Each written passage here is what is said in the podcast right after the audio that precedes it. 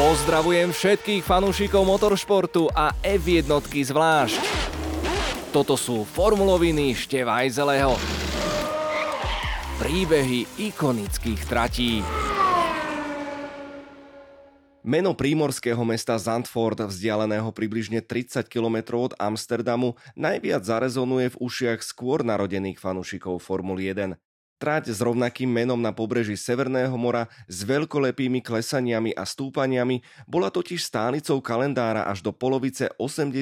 rokov minulého storočia. Prvé preteky sa tu konali v rovnakom roku ako na slávnejšom Silverstone. História vzniku okruhu je však o niečo dlhšia a začala sa písať ešte pred druhou svetovou vojnou. Všetko podstatné naštudoval a spracoval Braňo Ježík. Poďme na to. Malé letovisko Zandvoort je okrem legendárnej trate známe aj svojimi malebnými lokalitami, ako napríklad jeden z 20 holandských národných parkov, Zuid-Kennemerland. Už od nepamäti to bolo obľúbené rekreačné miesto a na miestne pláže sa po úteku z nacistického Nemecka chodila kúpať napríklad aj Anna Franková. Plány na okruh zasadený do piesočných dún severne od sídla samozprávneho okresu vznikli už pred druhou svetovou vojnou. Vizionársky starosta Henry van Alphen po úspešných automobilových pretekoch rýchlo rozpoznal potenciál v ešte väčšom zviditeľnení miestneho letoviska. V uliciach severnej časti Zandfortu ich usporiadal miestny autoklub 3. júna 1939. Ich súčasťou bola aj predvádzacia jazda jednej z najväčších vtedajších hviezd Manfreda von Brauchiča na Mercedese V154. Hans Stück zase prišiel s monopostom Auto Union, ktorý len krátko predtým dosiahol na nemeckej diálnici rýchlostný rekord s hodnotou 400 km za hodinu. Henry van Alphen takmer okamžite začal pripravovať projekty na stavbu stáleho okruhu, ale jeho plány čoskoro prekazila druhá svetová vojna a obsadenie holandská vojskami Wehrmachtu. Ambiciózneho starostu však ani táto skutočnosť plnení svojich plánov neodradila v roku 1941 bola na výročnom národnom veľtrhu v Utrechte prezentovaná mapa s návrhom nového parku na severnej strane mesta. V ňom sa vynuli cesty prepojené s ulicami, ktoré tvorili časť mestského okruhu v roku 1939. Spolu vytvorili trať v tvare osmičky s dĺžkou 2 až 4 kilometra. Neskôr sa mu dokonca podarilo postaviť cestu, ktorá sa po vojne stala hlavnou rovinkou budúceho okruhu. Predstaviteľom okupačných vojsk pritom tvrdil, že na nej chce usporiadať prehliadku výťazných vojsk. To im zdá sa zaslepilo oči a možno si ani neuvedomili, že stavba cesty mala okrem iného zabrániť posielaniu miestnych obyvateľov do Nemecka, kde mali pracovať ako vojnoví zajaci. Do stavby základov sa mu dokonca podarilo zapojiť aj nemecké okupačné sily. Dodnes cieľová rovinka nesie jeho meno Burchemester van Alfenweg. Po vojne malo Holandsko, podobne ako väčšina štátov Európy, trochu iné starosti ako organizovanie automobilových pretekov. Starosta Henry van Alphen však už v júli 1946 zorganizoval stretnutie expertov. Ich cieľom bolo navrhnúť prepojenie rovinky s obrannými cestami, postavenými nemeckou armádou. Autorom víťazného návrhu sa nakoniec stal anglický jazdec a novinár Sammy Davis, ktorý v roku 1927 vyhral v Bentley 24-hodinovku v Le Mans. Výsledkom bol rýchly, polopermanentný okruh s moderným vybavením, využívajúci zvlnený terén miestnej prírody a časť verejných komunikácií. Vo februári 1948 odišiel starosta Van Alfen do dôchodku a niektorí vážne začali pochybovať o dokončení projektu vznikajúceho okruhu. Ale aj jeho nástupca Hector van Fenema pokračoval vo výstavbe. Boxy spolu s hlavnou tribúnou boli dokončené a asfalt bol položený včas, aby sa tu 7. augusta 1948 mohli konať úvodné preteky. Tie mali opäť úspech, čo povzbudilo miestnu radnicu, ktorá pokračovala v organizovaní športových zápolení. Prvá veľká cena Holandska sa konala v roku 1950, ale až v sezóne 1952 sa na Circuit van Sandford prvýkrát bojovalo o majstrovské body, keď vyhral Alberto Ascari na Ferrari. Natrvalo sa však holandský okruh stal súčasťou Formuly 1 až od sezóny 1958.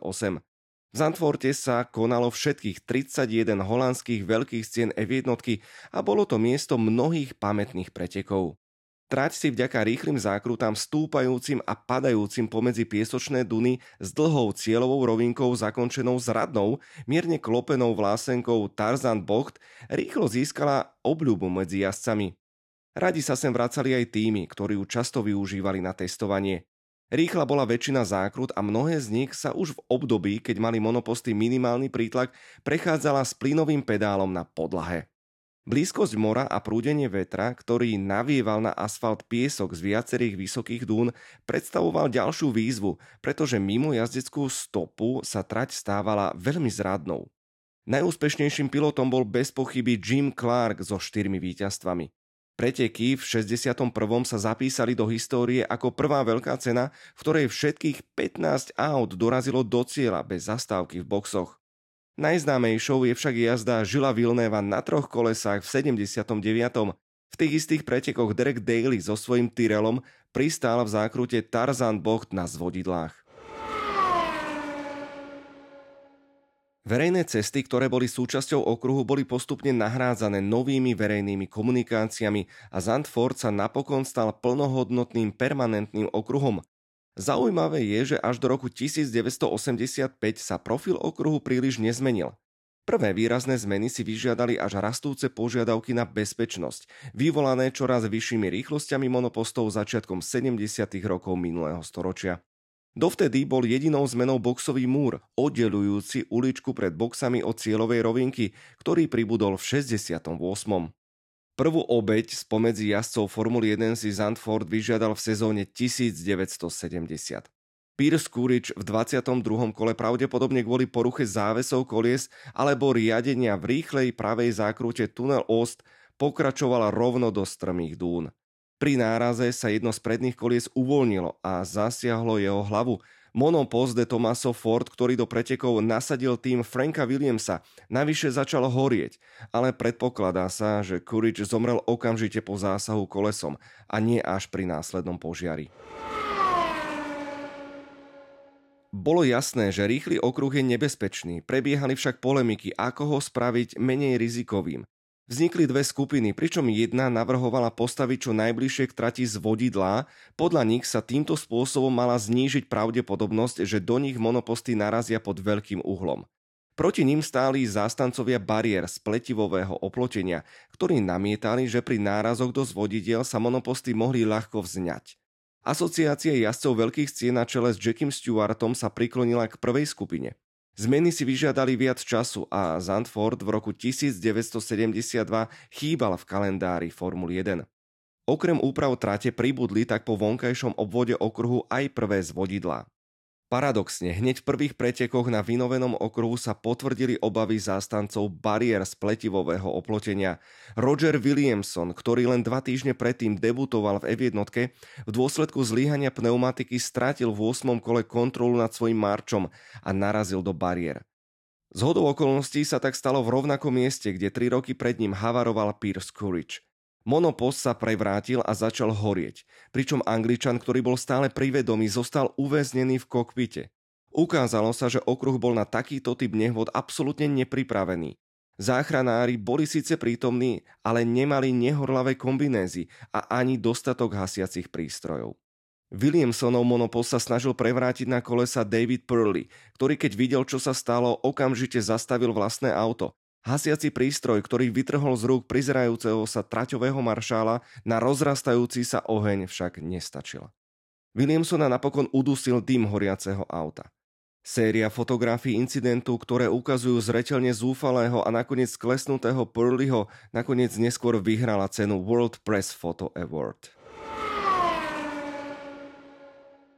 Podobne ako na Monze pribudli na trati šikany, ktorých úlohou bolo spomaliť monoposty. Medzi divákmi si získala obľubu najmä šikana pred záverečnou zákrutou Panorama, kde sa odohrávalo množstvo zaujímavých súbojov.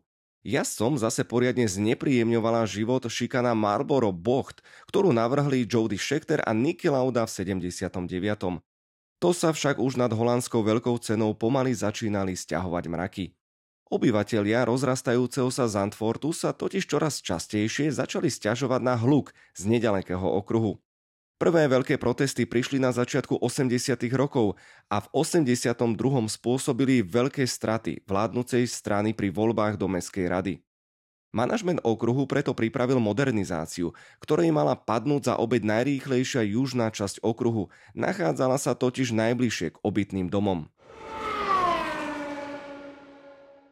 Výťazstvo Nikyho Laudu v 85. bolo jeho 25.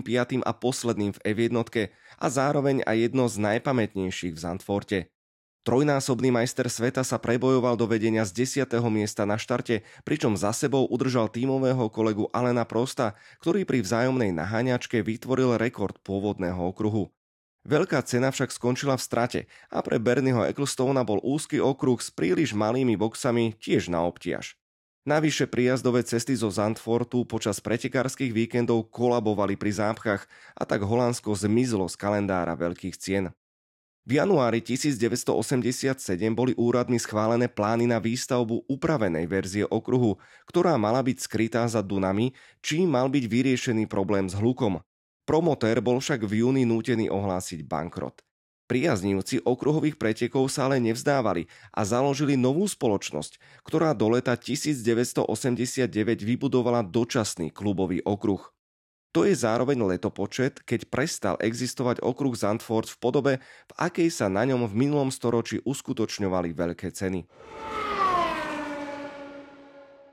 Nový 4,3 km dlhý okruh aj s novou budovou boxov a tribúnami bol podľa plánov ešte z roku 1978 aj s podporou holandskej vlády napokon úplne dokončený v 2001.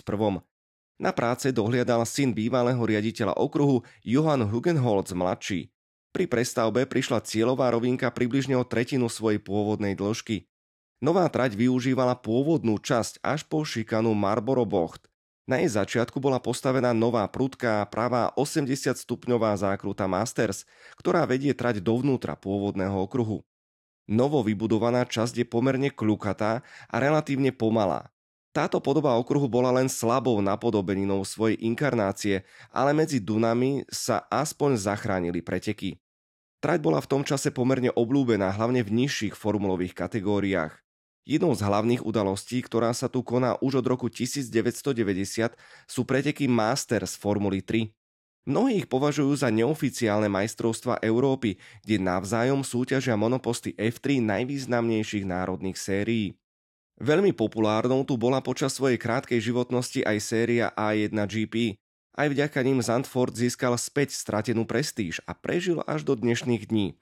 A to aj napriek súdnym príkazom, ktoré nariadovali znížiť počet hlučných dní. Zašlo to dokonca až tak ďaleko, že v sezónach 2007 a 2008 sa preteky Masters dočasne presťahovali na nedaleký belgický okruh Zolder. V južnej časti pôvodného okruhu totiž medzi tým vzniklo rekreačné stredisko Fendorado s golfovým ihriskom a prázdninovými vilami. V tom období hrozil reálne zánik okruhu. Nahradiť ho mal nový, ktorého výstavba bola plánovaná na severe Holandska. Nakoniec bol dosiahnutý kompromis a nová nájomná zmluva zaručuje, že Zandforte sa bude pretekať minimálne do roku 2041. Začiatkom roku 2016 okruh kúpila spoločnosť Chapman Andretti Partners, za ktorou stojí podnikateľ Meno de Jong a holandský princ a príležitostný pretekár Benhard van Oranie. Narastajúca popularita Formuly 1 v Holandsku po debute Maxa Verstappena nakoniec viedla k návratu veľkej ceny do Sandfortu. Trojročná zmluva s FOM však bola napokon podpísaná až v marci 2019. Návrat monopostov F1 si totiž vyžiadal množstvo práce, predovšetkým v oblasti infraštruktúry. Ďalšie úpravy trate, ktorých cieľom bolo zlepšiť bezpečnosť, zrýchliť určité úseky a celkovo zlepšiť plynulosť kola, navrhol Jarno Zafeli. Zandford napriek úpravám stále podľa mnohých nestratil svoje pôvodné kúzlo a ostáva traťou zo starej školy. Oproti moderným okruhom má totiž veľmi malý počet únikových zón. Traca klukatí a plyne piesočnými dunami, avšak nie až s takým veľkým prevýšením ako v portugalskom Algarve. Jazdci ale aj tu majú stále pocit, ako by jazdili na horskej dráhe.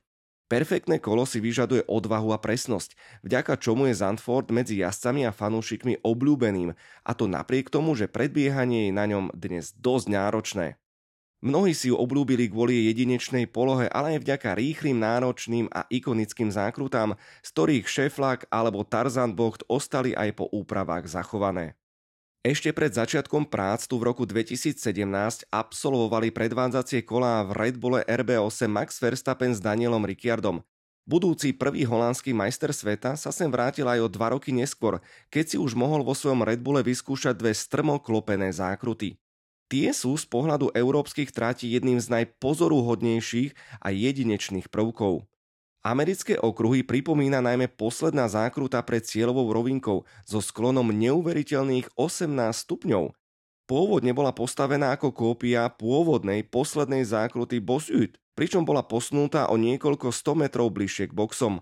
Až neskôr dostala meno Arie Luyendijk Bocht po prvom holandskom víťazovi Indy 500. Má parabolický tvar a je dvakrát strmšia ako zákruty v Indianapolise, pričom generuje bočné sily presahujúce hodnotu 4G.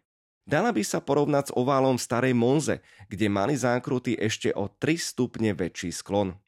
Druhou ikonickou klopenkou je v poradí tretia zákruta, Hugenholz Bocht na zadnej strane boxov, ktorej klopenie postupne stúpa po krivke od 8 do 18% podľa Fibonacciho postupnosti.